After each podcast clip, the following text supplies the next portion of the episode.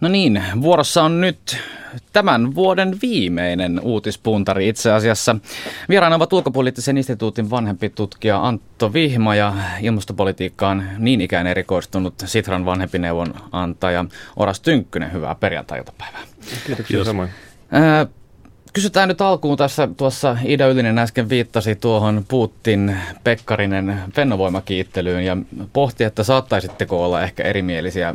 Kysyn silti vaan niin, että minkä mielisiä olette. Onko fennovoima hyvä projekti? Onko se osoitus Venäjän ja Suomen hyvästä yhteistyöstä?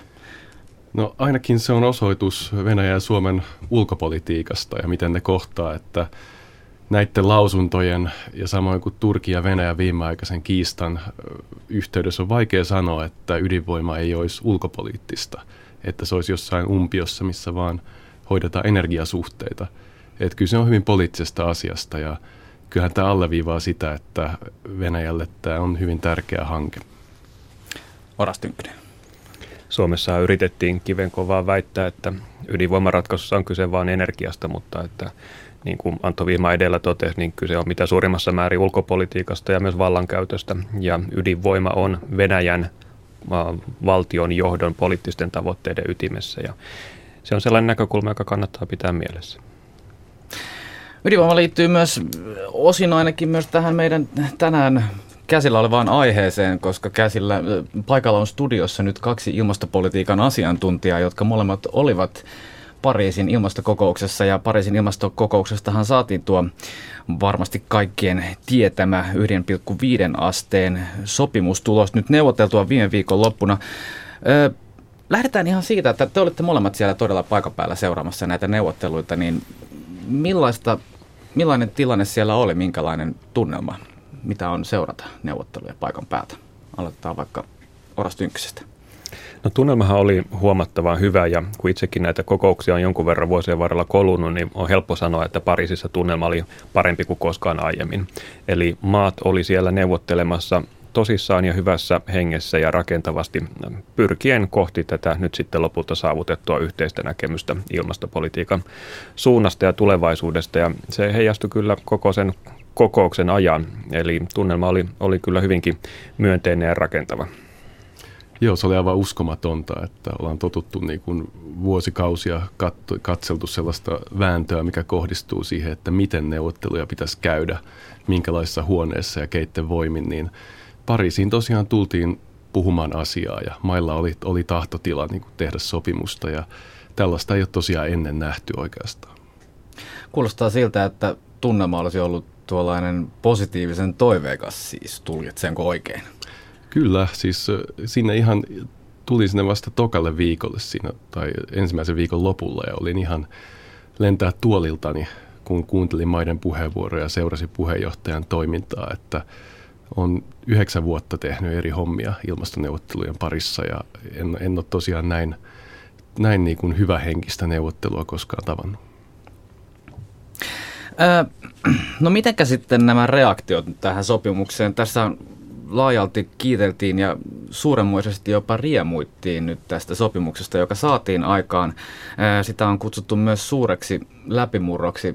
Oletteko te tässä samoilla linjoilla kuin mitä tämä maailman reaktio on oikein ollut? Pariisin tulos on, on mun nähdäkseni ilman muuta läpimurto, mikä ei tarkoita sitä, että se olisi täydellinen. Ja kun Suomessa ollaan, niin hyvä aina käyttää urheiluvertauksia. On käyttänyt sellaista vertausta, että, että jos menee olympialaisia voittaa kultamitali, niin kyllä siitä kannattaa jonkun verran riemutakin, vaikka ei sitten tekiskään maailmanennätystä. Ja vähän Pariisissa oli samankaltainen tulos, eli oikeastaan melkein millä tahansa mittarilla lopputulos on huomattavan hyvä ja parempi kuin useimmat meistä uskaus odottaakaan, mutta ei täydellinen. Eli siellä on edelleen puutteita ja paljon tekemistä riittää tämän jälkeenkin. Joo, se on aivan, aivan historiallinen ja kiinnostavin ympäristösopimus, mitä on solmittu vuosikymmeniin. Mutta tosiaan 195 maata on neuvotellut, siellä on paljon kompromisseja ja näitä on helppo, helppo myös kritisoida ja niitä tuleekin kritisoida mun mielestä näyttää, että tämä puolentoista asteen tavoite on vähän ehkä varastanut huomiota liikaakin. Että se on ensimmäistä kertaa kirjattu sinne ja se on helppo, helppo nostaa sieltä sen takia, mutta hyvin paljon merkitystä laittaisin sille, että mitä muita velvoitteita, minkälaisen järjestelmän tämä sopimus luo vuoden 2020 jälkeiselle ajalle. Niin yksityiskohdista varmaan voi olla perustellusti monta mieltä, mutta kannattaa sitä isoa kuvaa pitää mielessä. Ja isosta kuvasta nostaisin esiin kaksi asiaa. Ensimmäinen on se, että Pariisin sopimuksella kaikki maailman maat on sitoutunut rajoittamaan omia päästöjään. Tämä on aivan historiallista ja poikkeuksellista ilmastoneuvottelujen historiassa. Ja toinen on se, että kun tiedetään, että nämä nykyiset maiden sitoumukset ei vielä riitä ilmastonmuutoksen rajoittamiseen siedettävälle tasolle, niin maailman maat sitoutu myös arvioimaan ja tarvittaessa tarkistamaan näitä sitoumuksiaan tulevaisuudessa säännöllisesti. Eli maailman yhteisö kokoontuu säännöllisin väliajoin katsomaan, että missä mennään, kuinka paljon pitää tehdä enemmän ja olisiko maiden mahdollista tiukentaa omia tavoitteitaan. Ja tämä mahdollistaa sen, että vaikka nyt ne sopimuksen alla luvatut päästötavoitteet ei todellakaan vielä riitä, niin meillä on realistinen työkalu kiristää tahtia matkan varrella ja päästä siihen lopulliseen maaliin, eli ilmastonmuutoksen rajoittamiseen siedettävälle tasolle. Mennään kohta vielä tuohon tarkemmin, että mitä, mitä siinä nyt sitten on kirjattu ja mitä ei, mutta vielä ihan semmoinen pieni kelaus vielä taaksepäin. Tässä on puhuttiin juuri diplomatiasta, että 195 maata pääsi siis todella sopuun. Se on, se on harvinaislaatuista. M- miten tähän päästiin? Siis Ranskan osuutta on kitelty laajasti ja jos tässä nyt mentiin näihin urheilutermeihin, kuten Oras Tynkkynen jo meni, niin tässä voisi, voisi kuvailla niin, että monet ovat nähneet Ranskan tällaisena jalkapallopelin rakentajana, joka nyt tämän koko tilanteen mahdollisti. Onko, oliko Ranskan rooli todella näin merkittävä? Tässä on monia tekijöitä taustalla, jotka on eri lailla kuin mitä esimerkiksi viisi vuotta sitten. Että maailma on muuttunut aika nopeasti ja ihan tämmöisiä poliittisia edellytyksiä on nyt eri tavalla, että Kiina on paljon rakentavampi neuvotteluissa kuin vielä vähän aikaa sitten, johtuen heidän kotimaisesta saasteongelmasta aika suuresti, että se on politisoitunut. Toisekseen Yhdysvalloilla on nyt erittäin paljon tahtotilaa saada tämmöistä johtajuutta näytettyä ilmastoneuvotteluissa. Se on Obaman perinnön yksi keskeinen pilari. Mutta sitten myös tämä itse neuvottelukäytäntö ja niiden vetäminen, niin tässä Ranska oli aivan suvereenin hyvä niin monella tasolla. M- että miten se näkyy? Se näkyy muun muassa siinä, että Ranskan diplomatian ansiosta pystyttiin tosiaan puhumaan itse asiasta, eikä tästä työjärjestyksestä. Mutta Ranska sai siis omilla peliliikkeillään maiden luottamuksen taakseen. Se on se tärkein asia ja se on eurooppalaiselle puheenjohtajalle erittäin vaikeaa. Se on nähty monta kertaa takaiskuja just tässä, tässä asiassa. Jos ehkä avaa vielä sitä Ranskan roolia sekä kokouksessa että sitä ennen. Ranskahan käytti huomattavan paljon aikaa ja vaivaa ennen kokousta sovun rakentamiseen ja myös ihan vaan eri osapuolten kuuntelemiseen. Eli ranskalaiset ministerit ja lähettiläät sukkuloi ympäri maailmaa, kävi tapaamassa pieniä ja suuria valtioita, kehitysmaita ja teollisuusmaita, kuulemassa niiden huolia ja antamassa sen aidon kuvan, että niistä välitetään ja ne otetaan huomioon. Ja samalla tavalla sitten Ranska veti itse neuvotteluja Pariisissa. Ja kun lukee loppuasiakirjaa, niin sieltä on aika helppo tunnistaa jokaiselle maaryhmälle tärkeitä huolia. Ne on kaikki päässyt sinne tavalla tai toisella mukaan, jolloin jokainen maa on voinut todeta, että meitä kuunneltiin, meidän huolet otettiin huomioon, sopimus lopputulos on tasapainoinen ja tässä Ranskalla oli ihan ratkaiseva rooli kun puheenjohtaja saa tämmöisen luottamuksen tämmöisellä kovalla jalkatyöllä, niin sitten se voi myös käyttää sitä loppuneuvotteluissa. Se voi sanoa, että nyt tässä asiakohdassa on saavutettava etenemistä tai me tehdään joku ehdotus. Ja myös tässä loppuistunnossa, kun loppu, lopuksi puheenjohtaja esittelee tämän lopullisen tekstin, niin siinä tarvitaan luottamusta, jotta sen voidaan tavallaan nuijia, paukuttaa läpi ilman, että maat sitten tekee viime hetken korjauksia siihen. No miten sitten tässä mainittiin jo tuo Yhdysvaltain presidentin Barack Obaman rooli. Kuinka merkittävä se oli esimerkiksi siinä, että saatiin myös suuret nousevat maat, kuten Kiina ja Intia mukaan? Miten te näette tämän? Obama on neuvotellut pitkään Kiinan kanssa sekä virkamiestasolla että ihan henkilökohtaisella tasolla. Ja tämä on ollut Yhdysvaltojen ja Kiinan suhteissa ilmasto on ollut viime vuonna semmoinen asia, missä on saatu asioita, tuloksia aikaan, kun välit on muissa kysymyksissä, esimerkiksi Iranin suhteen tai Etelä-Kiinan meren suhteen aika kireät, niin ilmasto on ollut semmoinen, missä molemmat on pystynyt etenemään ja näyttämään semmoista yhteistyökykyä. Tämä on myös ihan uutta dynamiikkaa maailmanpolitiikassa. Yhdysvalloilla ja Kiinalla molemmilla oli, oli tosiaan tärkeä rooli. Mä nostaisin ehkä kuitenkin tässä Euroopan häntää, koska Eurooppa toisin kuin joissakin aiemmissa ilmastokokouksissa onnistui neuvotteluissa varsin hyvin. Ja se onnistuminen tuli ennen kaikkea sitä kautta, että Eurooppa onnistui rakentamaan liittoja keskeisten kehitysmaiden ryhmien kanssa. Ja parhaiten se näkyy Pariisissa tällaisessa niin sanotussa korkean kunnianhimon liittoutumassa, jossa oli mukana selvä enemmistö maailman maista. Ja siellä oli siis alkuun Euroopan unioni ja rutiköyhiä kehitysmaita Afrikasta ja muualta. Mutta se liittoutuma laajeni neuvottelujen aikana niin, että siellä oli lopulta monia muitakin merkittäviä toimijoita, mukaan lukee Yhdysvallat ja Brasilia esimerkiksi. Ja tällä liittoutumalla murrettiin sitä ilmastoneuvotteluja vuosikausia vaivannutta ja riivannutta kahtiajakoa, jyrkkää kahtiajakoa teollisuusmaihin ja kehitysmaihin. Eli pystyttiin löytämään yhteistä linjaa keskeisistä asioista, jotka sitten päätyikin siihen lopulliseen Pariisin sopimukseen. Anteeksi, otetaan tähän, tähän väliin nopeasti yksi liikennetiedote.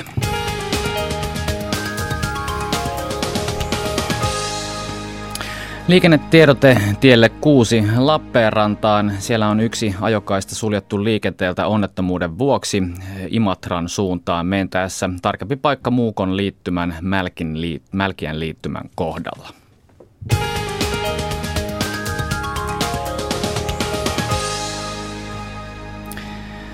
Ajantasan uutispuntarissa siis asiaa Pariisin ilmastokokouksen reaktioista. Täällä studiossa on ulkopoliittisen instituutin Antto Vihma sekä Sitran Oras Tynkkynen, molemmat ilmastopolitiikan asiantuntijoita. Ää, no, tästä Pariisin kokouksesta nyt sitten vielä, jos menee siihen itse asiaan, että mitä siellä oikeastaan siellä sopimuksessa nyt on. Koska sopimustahan kiiteltiin laajalti siitä, että nyt on todella saatu maat yhteisymmärrykseen. Samalla on tullut myös kritiikkiä siitä, että nyt nämä varsinaiset keinot, mitä on kirjattu sinne sopimukseen, saattaisivat olla kuitenkin riittämättömiä. Miten te näette tämän, onko näin? Mä näen tämän sopimusjärjestelmän erittäin kiinnostavana ja lupaavana. Ja tosiaan tässä on uudenlaisia kansainvälisiä velvoitteita, jotka lisäksi koskee myös vanhoja kehitysmaita – että tällä tavalla on tosiaan päästy eteenpäin. Että maiden täytyy nyt laatia ja kommunikoida kansallisia suunnitelmia päästövähennysten tavoitteista. Niitä pitää toimeenpanna näitä päästövähennystoimia ja laatia aina viiden vuoden välein niin kuin pidemmälle meneviä päästövähennystavoitteita. Lisäksi niitä täytyy raportoida näistä, näistä niiden toteutumisesta. Että tässä on tämmöinen niin kuin pehmeiden, mutta kuitenkin velvoittavien pykälien verkko tavallaan kietoutuu nyt näiden kansallisten päästövähennysten ympärillä.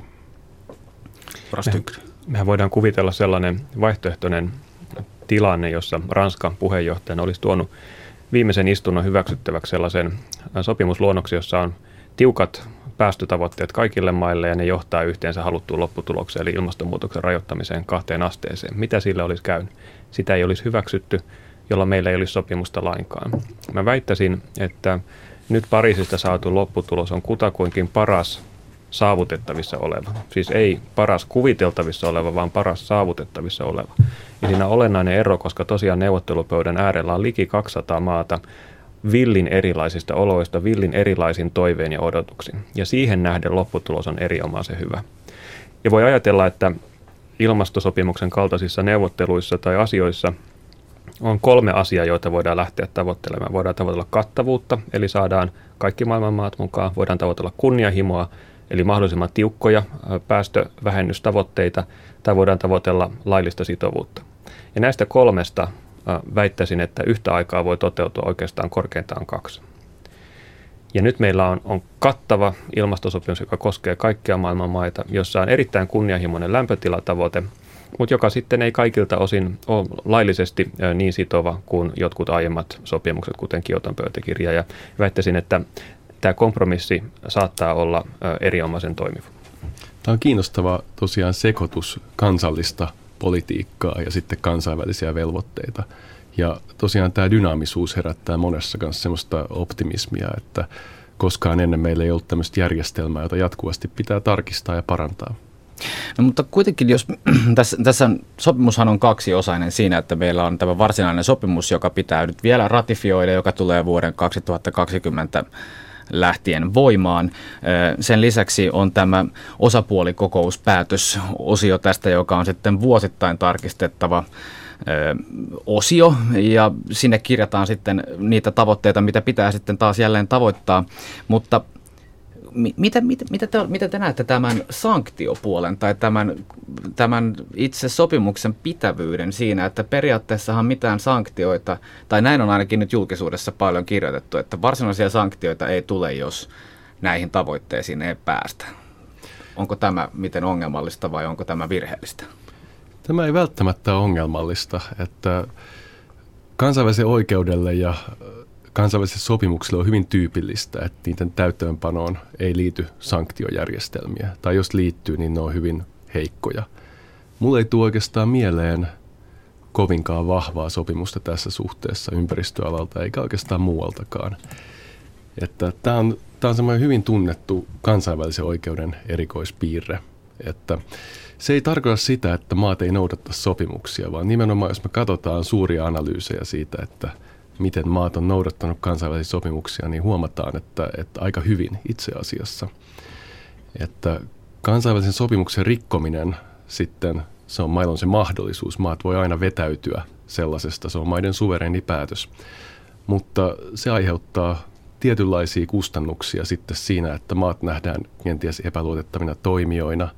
Ne voi joutua kotimaan politiikassaan vastuuseen tällaisesta toiminnasta. Niiden maine yleisesti kärsii. Eli maat, on diplomaattisesta paineesta. Kyllä, sekä ulkoa että sisältä. Että maat pyrkii yleensä olemaan tämmöisiä kans, luotettavia kansainvälisen yhteisön jäseniä. Samalla tavalla meillä on kotimaan lainsäädännössähän meillä tapahtuu myös lain rikkomista, se on mahdollista. että vaikka täällä on kovat seuraamukset lain rikkomisesta, niin kyllä murhia silti tapahtuu vaikka murhia tapahtuu, niin tuskin me ollaan heittämässä koko lainsäädäntöä pois hyödyttämänä. Niin samalla tavalla voisin sanoa, että jos Kanada lähtee pois Kioton pöytäkirjasta, niin se ei sinällään tarkoita, että kansainvälisellä sopimuksella ei ole mitään väliä. Oras Asia voisi muotoilla ehkä myös niin, että jos maat on aidosti poliittisesti sitoutuneita tavoitteisiin ja sopimukseen, niin silloin oikeudellisella sitovuudella ei ole kovinkaan paljon väliä, koska ne haluaa toteuttaa ne sitoumukset joka tapauksessa, ihan riippumatta siitä, että onko sanktioita tai ei. Ja vastaavasti, jos maat ei ole poliittisesti sitoutuneita sopimukseen, niin ne voi minä kauniina päivänä tahansa marssia sopimuksesta ulos ja sanoa, että se on moro. Eli tämä oikeudellinen sitovuus, vaikka sinänsä arvokas elementti ja, ja itse sitä kannatan lämpimästi, niin, niin siihen ei kannata liikaa takertua. Kannattaa muistaa, että meillä on nyt lähes kaikilta maailman mailta – omat päästösitoumukset maiden omien päästöjen rajoittamisesta. Ja ne saatiin ilman, että oli mitään laillisesti sitovaa velvoitetta maiden niitä ilmoittaa. Ei mikään sopimus ei pakottanut maita tuomaan pöytään ö, omia päästörajoitustoimia. Ja siitä huolimatta lähes kaikilta maailman mailta on ne saatu. Ja se on minusta esimerkki siitä, että miten tällainen kansainvälispoliittinen vertaispaine voi vaikuttaa. Kun huomataan, että Kiinalta ja Yhdysvalloiltakin tuli omat päästösitoumukset näyttäisi ehkä aika nololta, jos meidän maalta ei tulisi. Hmm. Tämä valtiosopimus, siis Pariisin sopimus, on muodollinen valtiosopimus ja se on tavallaan vakavin askel, minkä mikään maa voi ottaa sillä, että se näyttää, että me halutaan tulla sidotuksi tähän, velvoitetuksi tähän sopimukseen. Että ei sitä pidä myöskään vähätellä. No kuinka paljon tämä nyt muuttaa ikään kuin koko tämmöisen energiasektorin veneen suuntaa? Jos miettii, että 195 maata nyt sitoutuivat siihen, että nyt, nyt suunta pitää muuttaa ja jopa öljyyhtiötkin ilmoittivat tuossa lokakuussa jo, että heidänkin pitää kantaa korttensa kekoon. Millainen mahdollisuus tämä on nyt esimerkiksi uusiutuvan energian sektorilla? Siinä on ehkä hyvä erottaa kaksi asiaa. Se sopimus itsessään ei vaikuta kovinkaan suoraan eikä kovinkaan nopeasti, vaikka siihen, että minkälaisiin voimaloihin maailmassa investoidaan. Mutta se sopimus lähettää myös maailmalle aika tärkeän viestin. Siellähän muun muassa todetaan, että maailman päästöt pitää leikata nettona nollaan vuosisadan toiselle puoliskolle tultaessa. Ja sehän tarkoittaa sitä, että fossiilisten polttoaineiden käytöstä on käytännössä luovuttava energiantuotannossa tulevina vuosikymmeninä.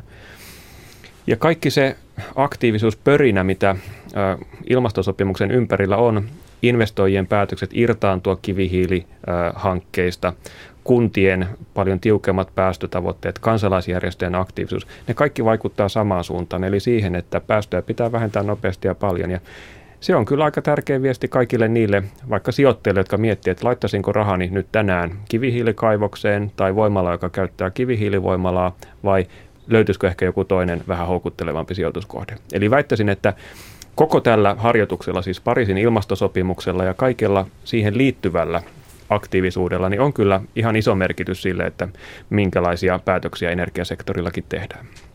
Lähtisitkö Antto Vihma sijoittamaan nyt enemmän kivihiileen vai tuulivoimaan? Kyllä mä ihan, ihan joutuisin varmaan tutkimuskohteeni puolesta sijoittaa tuulivoimaan.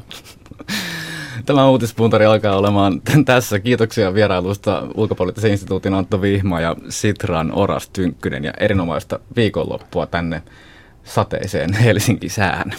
Kiitoksia. Ja maanantaina ajantasassa aamupäivällä on jälleen suora linja ja kyse on tällä kertaa jouluspesiaalista ja Studioon astuu Olli Ihamäki ja on aika puhua joulupöydän kuninkaasta eli kinkusta. Millaisen perinteen mukaan sinä teet kinkun sinappi hunnulla vai ilman vai luotatko kenties leipäkuoreen? Maanantaina kello 10.03 alkaen siis kinkkuspesiaali ja tänne studioon voi soittaa numeroon 0203 17600. Ja nyt uutispuntarin ja ajantasan puolesta erinomaista viikonloppua ja kuulemiin.